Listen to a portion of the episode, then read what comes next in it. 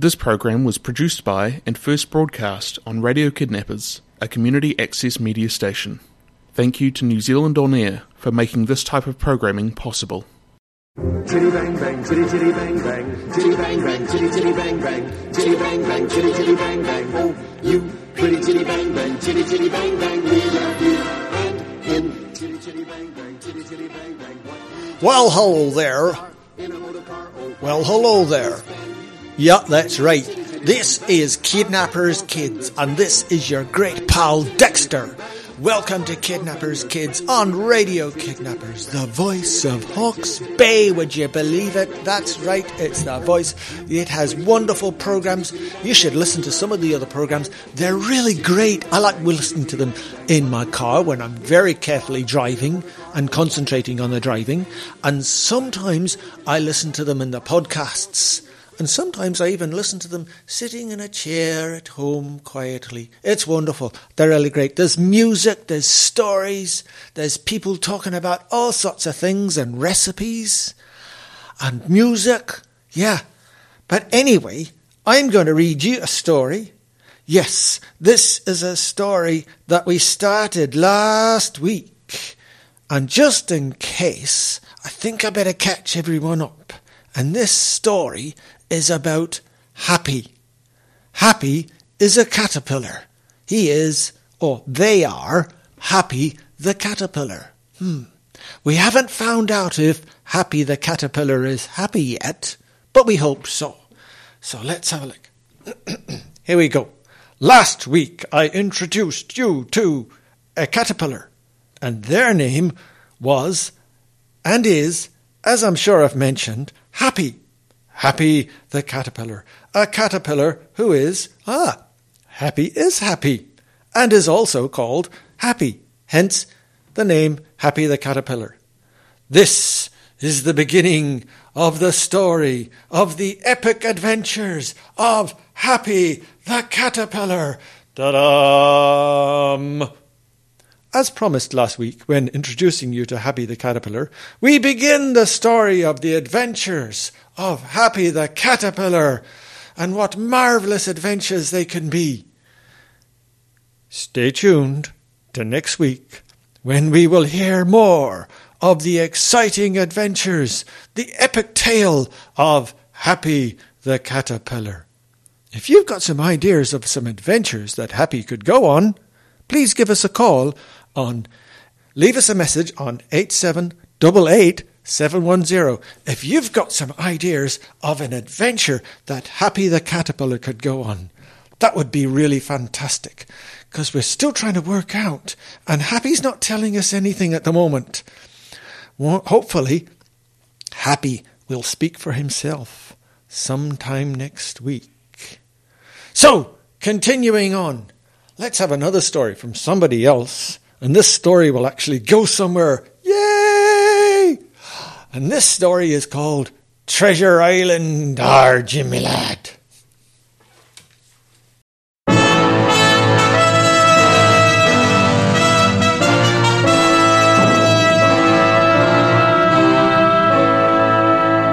Many years ago, there lived a young lad named Jim Hawkins. His mother ran a hotel where an old sea captain lived.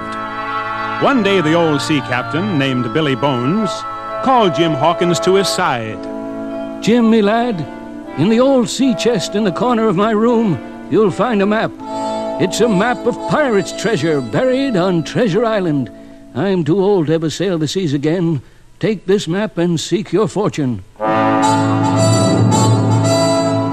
It was a wonderful day that Jim Hawkins set sail for Treasure Island. All the men on board were singing a real pirate song.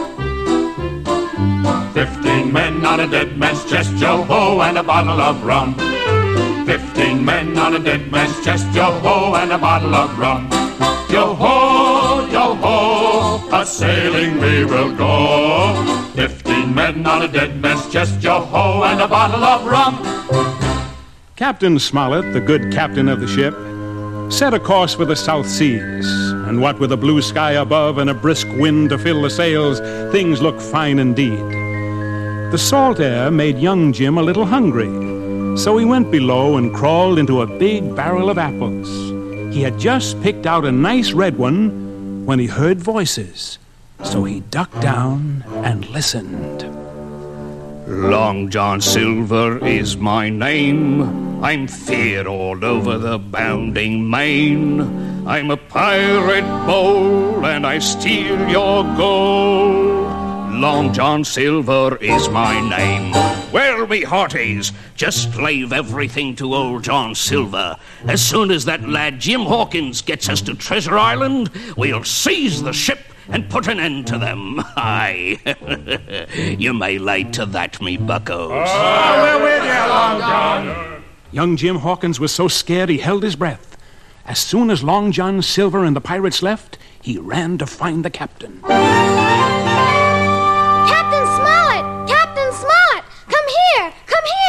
Hi there, lad.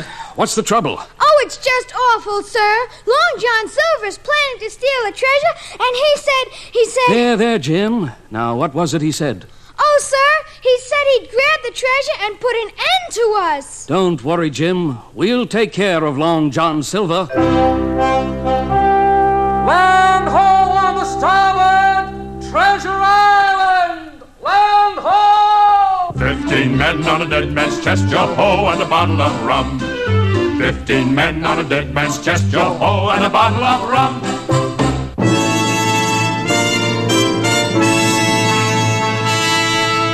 When the ship reached Treasure Island, Captain Smollett called together the loyal men who were not with the pirates, and they all went ashore in the ship's longboat. As they pulled away from the ship, they could hear the pirates singing. They're outnumbered three to one, yo ho, and a bottle of rum. They're outnumbered three to one, yo ho, and a bottle of rum. Look, look, Captain Smollett. They're going to fire the ship's cannon at us. Gosh, that was close. Stand by to come ashore and take cover in that stockade just over the hill. By the time Captain Smollett and his crew reached the stockade, Long John Silver and the pirates had come ashore, and the fight was soon begun. All night the battle raged with the sound of muskets and steel filling the air as they fought for their lives. Jim Hawkins was so tired from loading muskets and passing them to his friends that he thought the day would never end. Finally, by the next morning, Long John Silver and his men gave up the fight and surrendered to Captain Smollett. When Long John saw that he had lost the fight, he tried to make a bargain. Shiver me timbers. Mateys, you fought me fair and square, and to show you I'm not such a bad sort, I'll help you find the treasure. So Captain Smollett and Long John Silver joined forces, and together they set out to find the treasure. When they reached the spot marked on the map, an awful thing happened. Lost my wooden leg. It's nothing but a hole in the ground. Someone stole the treasure. Jim Hawkins felt so bad he almost cried. As everyone was about to go back to the ship, they heard someone laughing. When they turned around, there stood an old man with a long white beard. I know where the treasure is. Who are you? Where did you come from? I'm Old Ben Gunn. I'm Old Ben Gunn, the treasure I have found. I'm Old Ben Gunn. I'm Old Ben Gunn. I dug it from the ground. Just follow me and you will see just where the treasure lies. I'm Old Ben Gunn. I'm Old Ben Gunn, the treasure I have found. So they followed old Ben Gunn across the island to a cave where he had hidden the treasure. Captain Smollett, it is the treasure. All the gold and silver in the whole world must be here. Aye, that it is, lad. There's enough gold and silver to last us for the rest of our lives.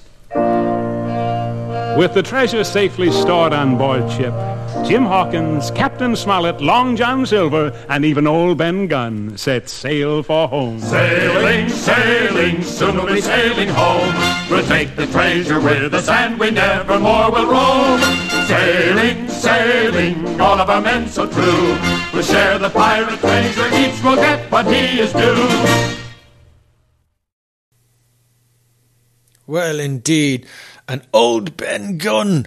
Yes, wasn't he marvellous? Ha! I tell you, he is marvellous. I think he likes cheese, don't you? Yes, he does. Hmm, right. Up next, there's another story, yes. And don't forget, If you've got some good jokes, because we always like a laugh here at Radio Kidnappers, you give us a call, leave a message with your fantastic jokes on 8788710. Hmm. Why did the chicken cross the road? I don't know exactly, but if you've got the answer to that, you let us know, and then I'll tell everyone else. That'd be a great idea. Next up, Tom and Jerry in the Wild West.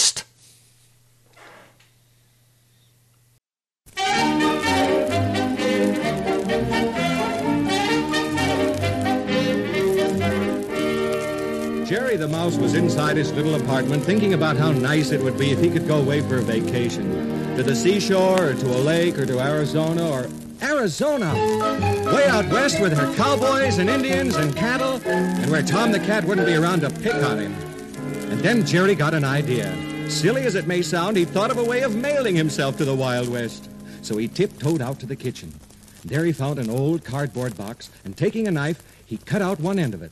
He was so busy that he didn't notice that Tom had crept up on him. Tom was so fascinated with what Jerry was doing that he just sat down and watched.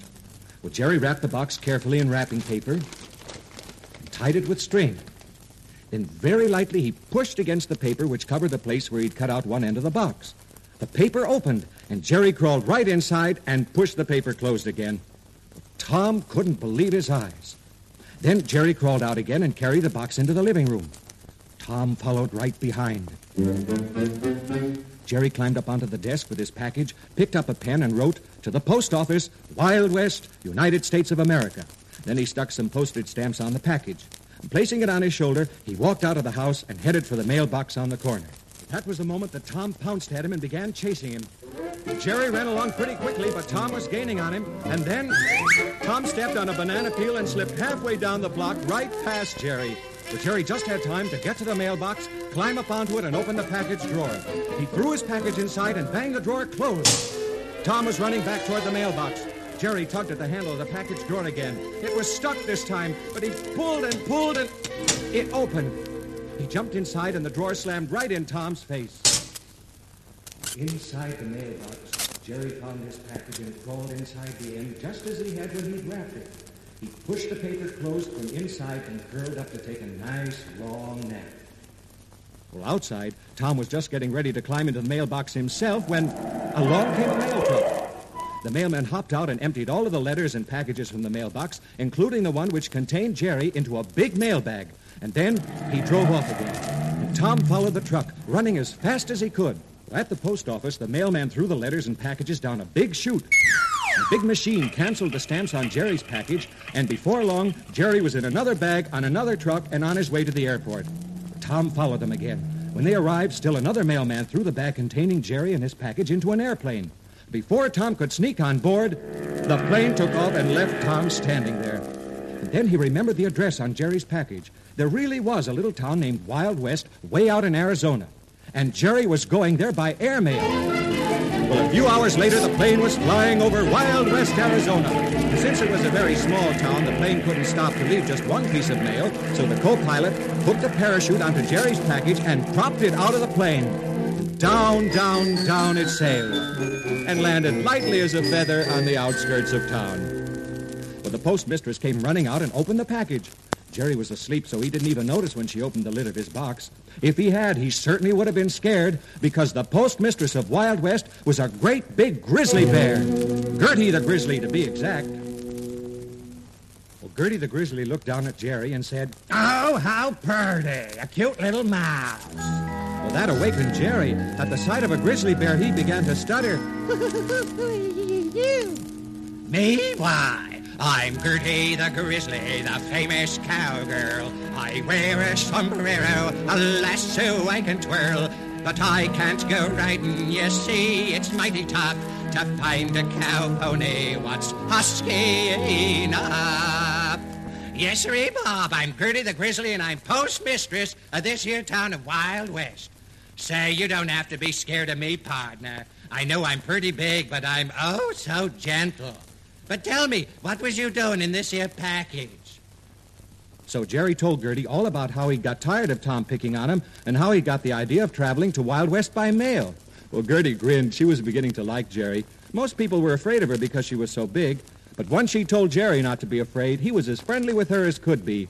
Gertie smiled and promised, If I ever gets hold of that varmint Tom, well, I'll fix him for being so mean to a nice little fella like you. Well, just then they heard another plane. As it got overhead, another parachute dropped from it, but this time, instead of a package at the end of it, there was Tom the cat. As he got nearer the ground, they saw that he'd pasted a postage stamp over one eye and that he had a tag with an address tied around his neck. Tom had mailed himself to Wild West, too. Well, Gertie told Jerry to run and hide and watch the fun. And running over, she caught Tom just as he was about to land. Welcome to Wild West, partner. Yes, sirree. Welcome. Say, how about a nice ride on a real bucking bronco, eh? Well, Gertie carried Tom down to the corral where she kept her horses. Gertie put a saddle on a mean-looking bronc pony, placed Tom on top of it, and set the bronco loose. Bucked and jumped and bolted, and Tom bounced this way and that. He held the reins tightly. It was a miracle he ever stayed in the saddle. And then Gertie gave a real cowboy yell. Well, the bronco gave one tremendous buck, and Tom went flying through the air right into a bed of cactus. He leaped up into the air again and landed right on the edge of a gully. He bounced over the edge and went on bouncing, bouncing, bouncing till he hit the bottom. Well, Gertie ran down and looked at the place over his eye where the stamp had been. Hey, partner, you ain't even got a stamp on you. I'm going to have to send you back to where you come from. Well, before Tom could say a word, she tossed him into a mail sack and stuck the sack on top of a pole. And soon a plane came flying by. Gertie signaled to it, and it swooped down. Big Hook reached out of it, caught a loop in the rope around the mail sack, lifted it right into the cabin. Well, the plane screamed up into the sky again and was gone. Jerry was laughing so hard he could barely speak, but he managed to thank Gertie. No shucks, twert nothing, partner. Say, you hear that music? That's a Saturday night square dance. Say, how's about you and me going over and tripping the light fantastic, huh? So Jerry the Mouse and Gertie the Grizzly ran off to the square dance and danced and danced until dawn. They looked sort of funny dancing together. Jerry was so small and Gertie was so big, but after a while nobody thought a thing about it. No siree. They're friendly in the Wild West.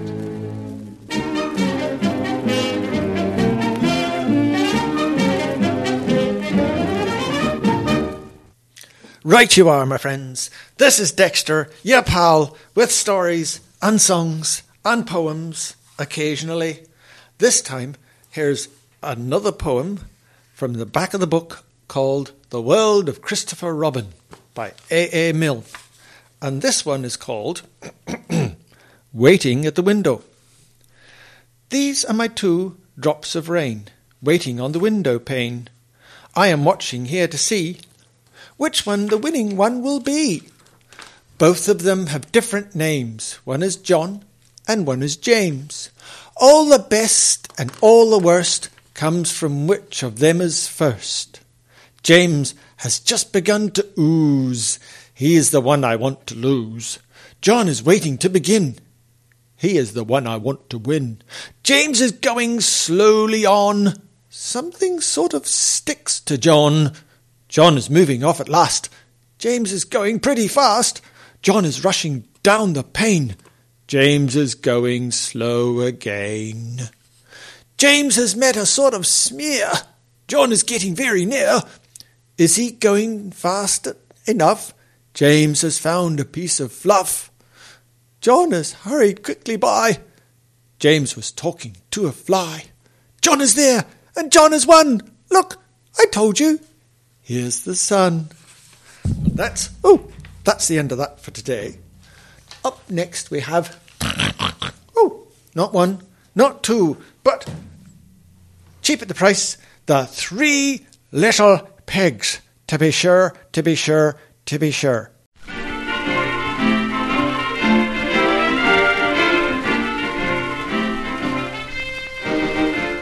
Once there was a mother pig who had three little pigs. Often they did not have enough to eat and were at times very hungry.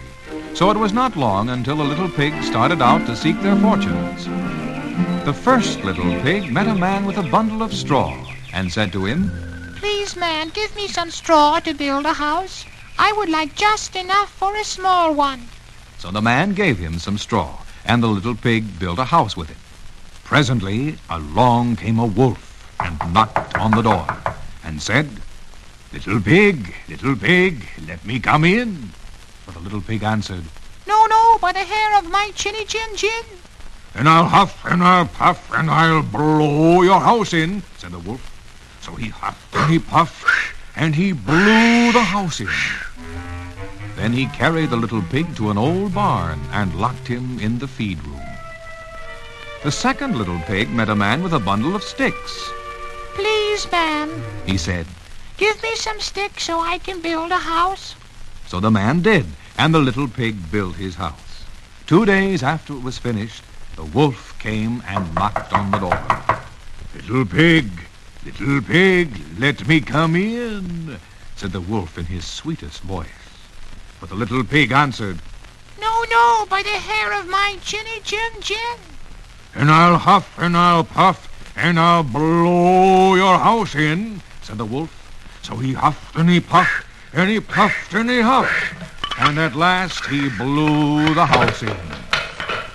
Then he carried the second little pig to the old barn and locked him in the feed room. The third little pig met a man with a load of bricks, and he said to him, Please, man, give me those bricks to build a house. So the man gave him the bricks, and the little pig built his house. It took this little pig much longer to build his house, for the bricks were heavy and hard to lift. But when it was finished, it was strong. Soon the wolf came along and knocked on the door. Little pig, little pig, let me come in, he said. But the little pig answered, No, no, by the hair of my chinny chin chin. And I'll huff and I'll puff and I'll blow your house in. So he huffed and he puffed and he puffed and he huffed and he puffed and he huffed. But he could not blow the house in. When he found that with all his huffing and puffing he still couldn't blow the house in, he said, Little pig, I know where there are some turnips, Oh, where? said the little pig. Over in Mr. Smith's field, said the wolf in his sweetest voice again. If you will be ready at six o'clock tomorrow morning, I'll come for you, and we'll go together, I will be ready. said the little pig. Well, the little pig was up at five o'clock the next morning and got the turnips. They were boiling in a pot on the stove when the wolf knocked on the door at six. Here I am, little pig. Are you ready? called the wolf. Ready? Why, I've been to the turnip field and back. This made the wolf very angry. Little pig, I know where there is a beautiful apple tree, Where? said the little pig. Down at Merry Garden, and I will come for you at five o'clock tomorrow morning, and we'll go get some. The next morning, the little pig got up at four o'clock and went for the apples. Of course, he expected to get back before the wolf came, but Merry Garden was farther away than he thought. The little pig was just climbing down the tree when he saw the wolf coming, which frightened him very much. Little pig, you are here ahead of me. Are they good apples? Oh, yes. I'll throw you one. And the little pig threw it so far that the wolf had to run a long way to get it. And the little pig climbed down the tree and ran home. The next morning, the wolf came again and said to the little pig, Little pig, there is a fair over at Shanklin this afternoon. Would you like to go? Oh, yes. I should like to go very much. Fine, said the wolf. I'll stop by for you at three. Of course, you know what happened. The little pig started off before the time as usual. He went to the fair and bought a butter churn. But on the way home, he saw the wolf coming. This time he was really frightened. The wolf was coming closer, closer, and closer. So he got into the butter churn to hide. But in getting in, he started the churn to turning.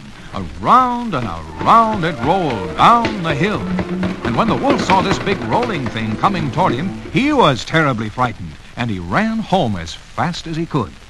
As soon as he could get his breath, he went to the little pig's house and told him how frightened he had been by the rolling thing. The little pig laughed and he laughed and he laughed. The rolling thing was just a butter churn I bought at the fair, and I was inside the churn. The wolf was very, very angry. I'm coming down your chimney and get you, and I shall take you to an old barn near Mr. Smith's field where your brothers are. For three days I shall have little pigs for supper. Little Pig could hear the wolf on the roof, so he filled the stove with wood and put a big kettle of water on to boil. In no time, the water was boiling. When the little pig heard the wolf coming down the chimney, he quickly took the lid off the kettle. And in fell the wolf. The little pig put the lid on the kettle, and that was the end of the wolf. The little pig could hardly wait to get to his brothers in the old barn near Mr. Smith's field. There they were, safe and sound, and full of questions about the wolf. When he had told his story, they all decided to live together in a little brick house. And as far as I know, the three little pigs lived happily ever after.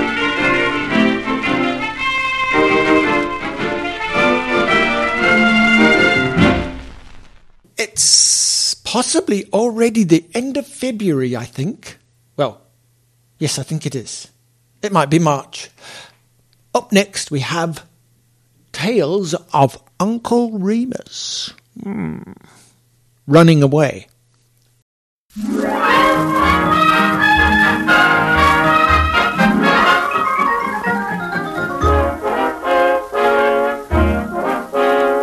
Hey, kids, where are you all going? Down to Uncle Remus to get him to tell us a story. Yes, come Uncle Johnny. Please come and sing us a song on the way. Okay, kids, let's all go down to see old uh, Uncle Remus, hmm? Zippity doo dah, zippity ay. My, oh my, what a wonderful day. Plenty of sunshine heading my way. Zippity doo dah, zippity. Mr. Bluebird on my shoulder. It is the truth. It's actual. Everything is satisfactual. Zippity doo dah, zippity ay. Wonderful feeling. Wonderful day.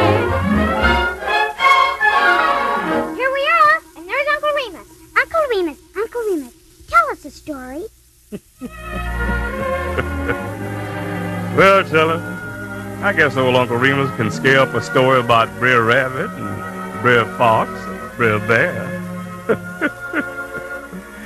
well, now, let me see. This here tale is about Brer Rabbit. And you know there ain't but one Brer Rabbit. And believe me, he's the outdoingest, the most bodacious critter in the whole world. well, it seems like Brer Rabbit was tired of living with the folks and decided he was going to run away from his troubles. He was giddy as a lark as he danced along the fence, but he wouldn't have been so happy if he'd have known what he was heading into, for he was walking right into a trap that old Brer Fox had set for him, a rope trap hanging from a little tree by the fence. When anybody stepped in the trap, sing! The rope would catch the poor critter around the leg and pull him right up in the tree, leaving him hanging there helpless. And that's just what happened to Brer Rabbit as he danced along the fence all of a sudden like.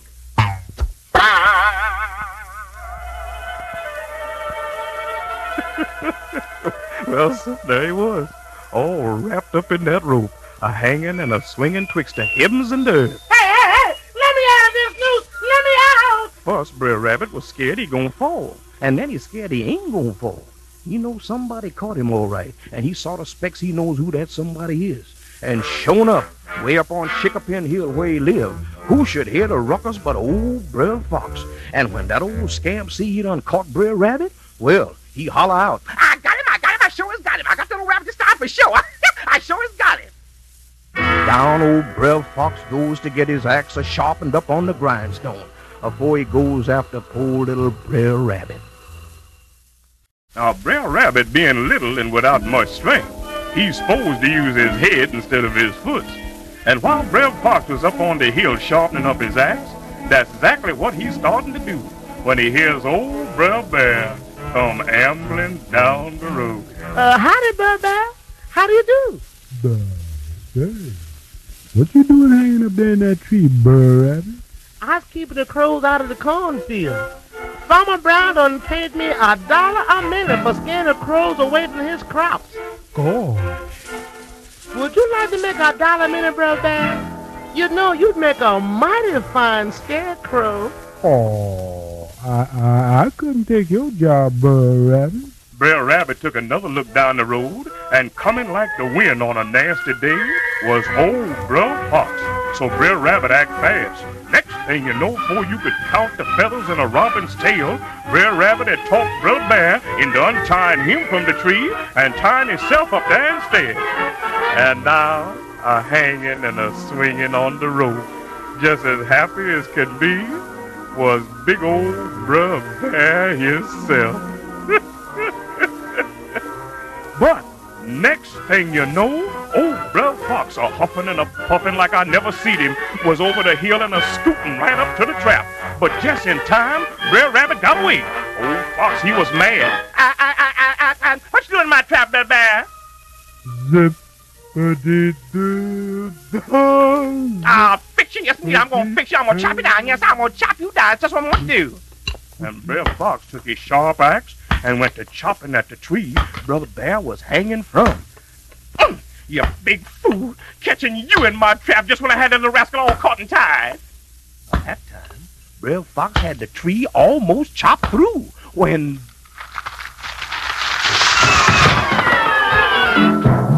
Ah, Oops, I guess I must have fell.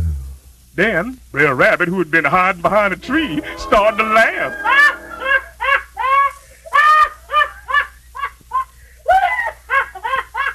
Now you see that? Brer Rabbit done made a fool out you. He tricked you and let him out of my trap. Yeah? Well, I'm just gonna knock his head clean. Oh! Ah! No, you ain't, no, you ain't, no, you ain't. You keep out this. You keep out this. Now he's mine. Then they both lit out after Brer Rabbit.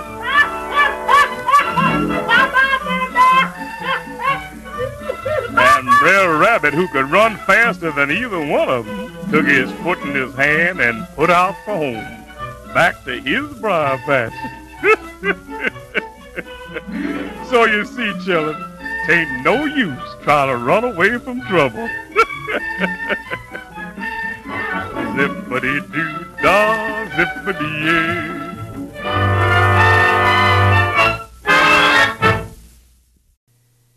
I think we need a couple of songs to just shake the cobwebs and the dust away. Let's start off with Run, Rabbit, Run. And run around the room. Or maybe you could run outside for a moment and have the radio on out there.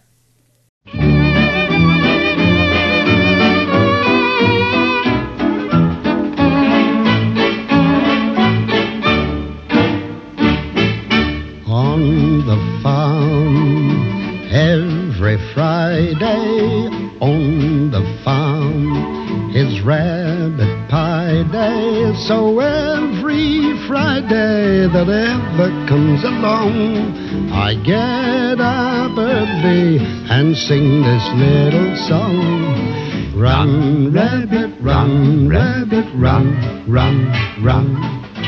Run, rabbit, run, rabbit, run, run, run. Bang, bang, bang, bang goes the farmer's gun. Run, rabbit, run, rabbit, run, run, run, run. Run, rabbit, run, rabbit, run, run, run. Don't give the farmer his fun, fun, fun. He'll get by without his rabbit pie. So run, rabbit, run, rabbit, run, run, run.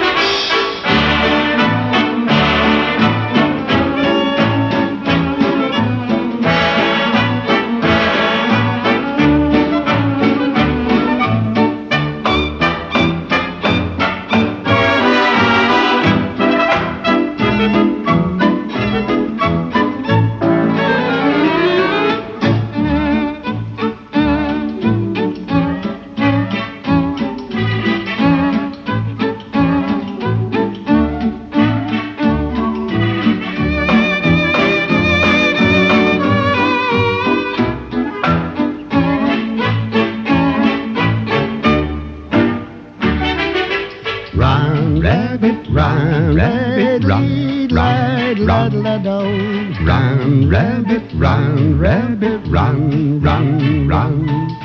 Bang, bang, bang, bang goes the farmer's gun. Run, rabbit, run, rabbit, run, run, run, run, run, rabbit, run, rabbit, run, run, run, run. Don't give the farmer his fun, fun, fun. He'll get by without his rabbit pie. So run, rabbit, run, rabbit, run, run, run. How was that then? Lots of running. I don't think it was enough though. I think we need to dance a bit. Don't you? Yes, so do I. Right, let's dance to the party birdie song, Chicken Dance. Da da da da da da da.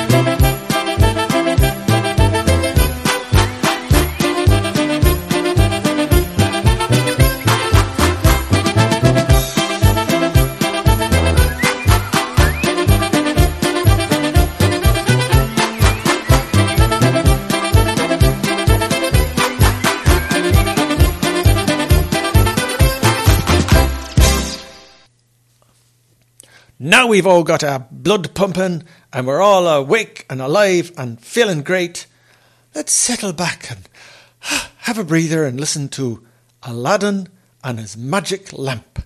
Once upon a time, in a land on the east, there lived a poor but very good hearted boy named Aladdin. Living with his mother, Aladdin did the hardest jobs, went the furthest distances, just to earn their living. One day, he was going far away to get some bananas to sell in the market. Suddenly, he came across a well dressed man with a beard and a dark look. The man talked, showing the gold in his hands. Hello, my boy. I'm an old friend of your father's. Would you like to win a gold coin?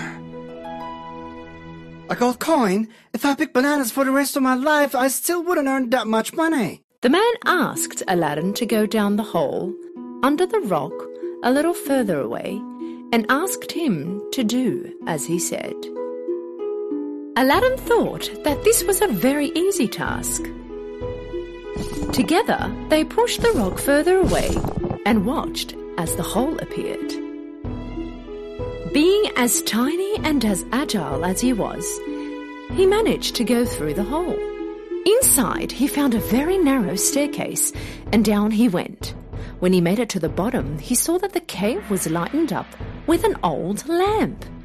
He couldn't believe his eyes.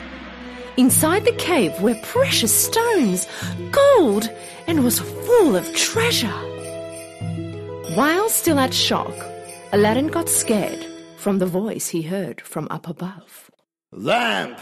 Have you seen the lamp? Turn the light out and just bring the lamp to me. Out of all that treasure and gold that was lying there, Aladdin couldn't believe that the only thing that the man had wanted was this old worthless lamp. Now, Aladdin was scared. Aladdin took the lamp and began climbing up the staircase. But before he did anything, the man started to yell. Give me that lamp, quickly! Aladdin couldn't understand the man's behavior. First, I want to get out of here. If you don't give me the lamp, this instant I will lock you up in this cave forever! At that point, Aladdin knew that this man was up to no good. No, first I want to get out of here. All right then, you asked for it. Hey, stop! What are you doing? Unaware of dropping his ring in the cave, the man pushed the rock back on the hole and left Aladdin there. Aladdin saw the ring on the floor. And as soon as he picked it up and put it on, with a tremendous noise, the cave lit up in a pink cloud, and from the cloud appeared what seemed to be a giant. In fear, Aladdin took a look at the giant. Wish for anything you want. But don't you forget, you only have three wishes. I wish to go home. Okay, my boy. With a glimpse, Aladdin was back at home. Seeing her son appearing from nowhere, Aladdin's mum began to scream. Aladdin explained to his mother all that had happened. He told her that he wasn't able to get the gold, but instead was left with this old lamp. Wanting to clean the lamp, Aladdin began to rub it. Suddenly, the fumes coming out of the lamp covered the whole room, and a genie appeared from nowhere.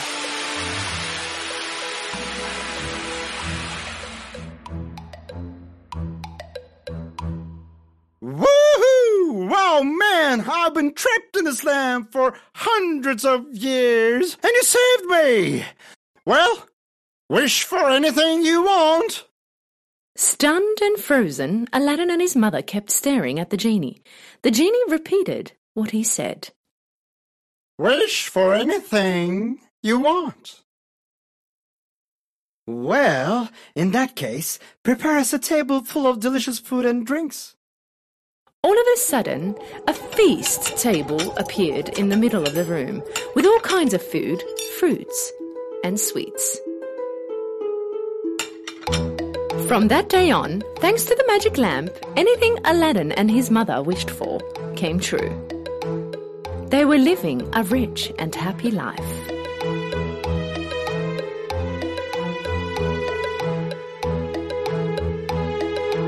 A long time passed by. One day, when passing through the market, Aladdin saw Princess Jasmine, the king's daughter, on a silver throne carried by the soldiers. And he fell in love with her. He went home and told about it to his mum. And his mum prepared a chest full of gold with the genie's help and went to the castle. She told the guards that she had brought a present to the Sultan. Liking the present very much, the Sultan called her to his presence. When she told him about her son's intentions, the Sultan asked her to prove her son's wealth and power.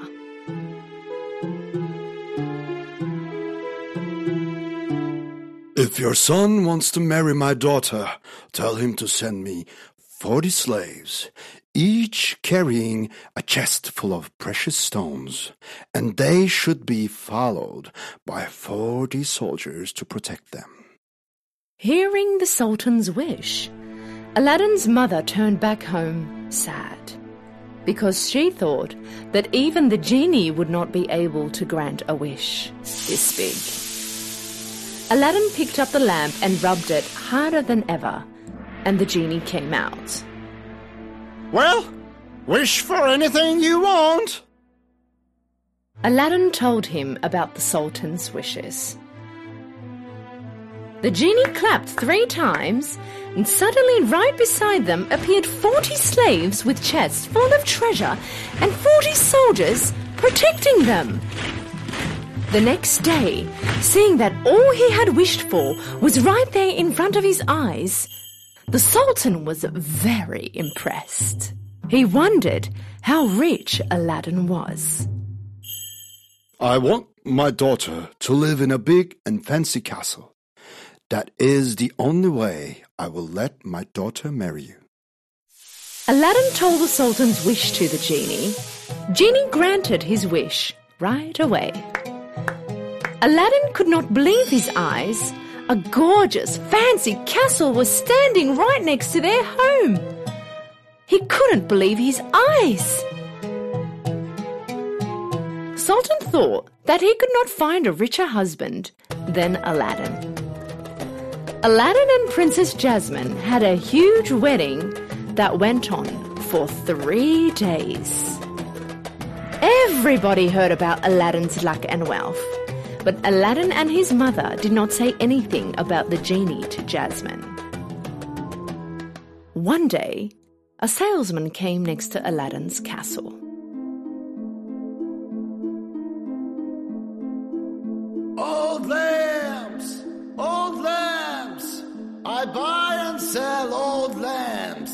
I buy anything that's old. Jasmine heard the salesman yelling and thought that if she would exchange the old lamp with a new one, it would make Aladdin very happy. She gave the salesman the magic lamp and got a new one. The salesman was actually the evil man who trapped Aladdin in the hole where it all started. When he got a hold of the lamp, he immediately ordered the genie to move the castle far away with Jasmine in it. When Aladdin returned home that evening, the castle was nowhere to be seen. He knew something very bad had happened. Their old house next to the castle was still standing.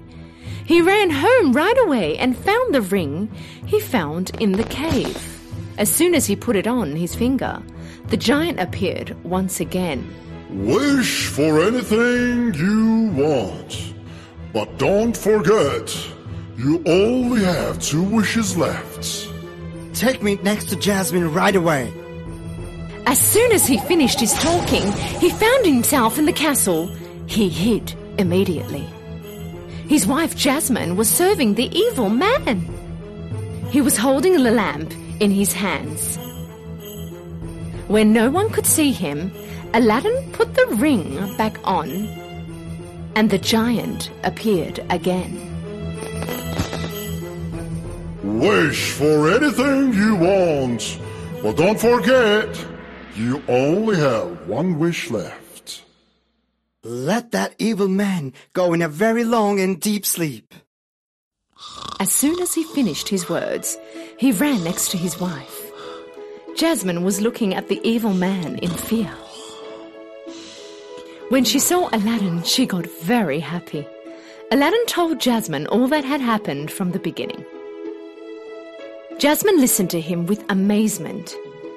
Aladdin rubbed the lamp again. The genie appeared.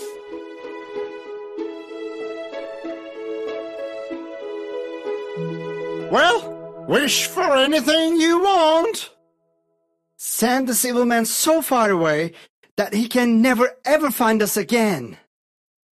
The sleeping man suddenly vanished. Aladdin asked the genie to carry the castle to its old spot. Take us and the castle home. The castle flew in the sky and landed back where it was before. With the castle back in its old place, Aladdin was finally next to his mother again. Aladdin his mother and the princess lived happily ever after.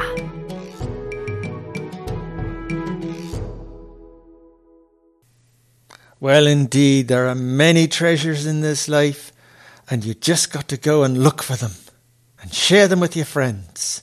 That's right, though that sounds very wise, doesn't it?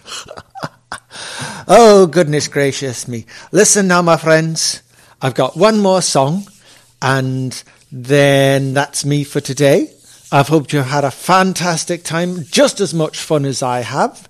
Remember, if you've got some stories or if there's something you'd like on Radio Kidnappers, kids on Radio Kidnappers, oh dear, yes, if you'd like something, you give us a call and leave us a message. Be great to hear from you. You have a fantastic day. And don't forget, be kind to another and have a listen to I thought I taught a putty tat. You did? Oh, yes, I thought I taught a putty tat. Bye bye for now.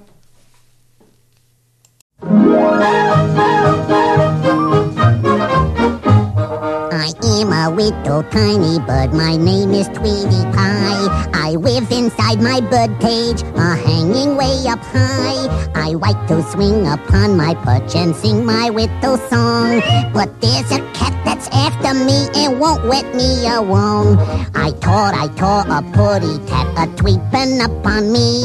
I did, I tore a putty tat as plain as he could be.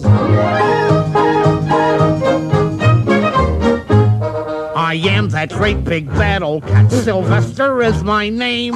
I only have one aim in life, and that is very plain. I want to catch that little bird and eat him right away. But just as I get close to him, this is what he'll say. I taught, I tore a putty tat, a creeping upon me. You bet he saw a putty tat. That putty tat is me. That putty tat is very bad. He sneaks up from behind. I don't think I would like it if I knew what's on his mind. I have a strong suspicion that his plans for me aren't good. I am inclined to think that he would eat me if he could.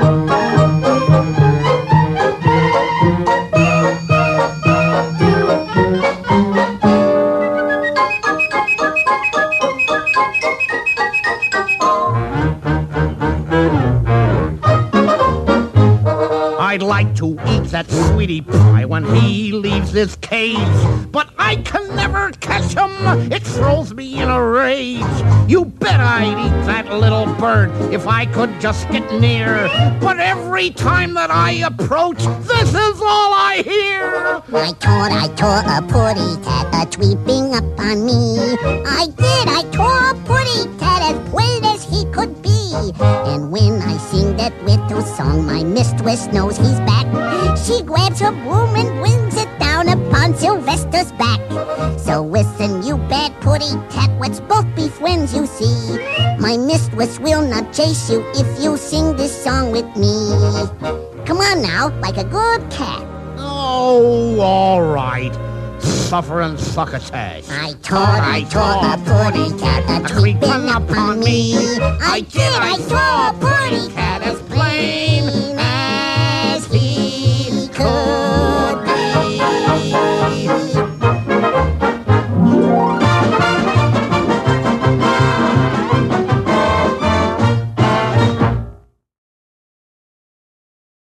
This program was produced by and first broadcast on Radio Kidnappers, a community access media station. Thank you to New Zealand On Air for making this type of programming possible.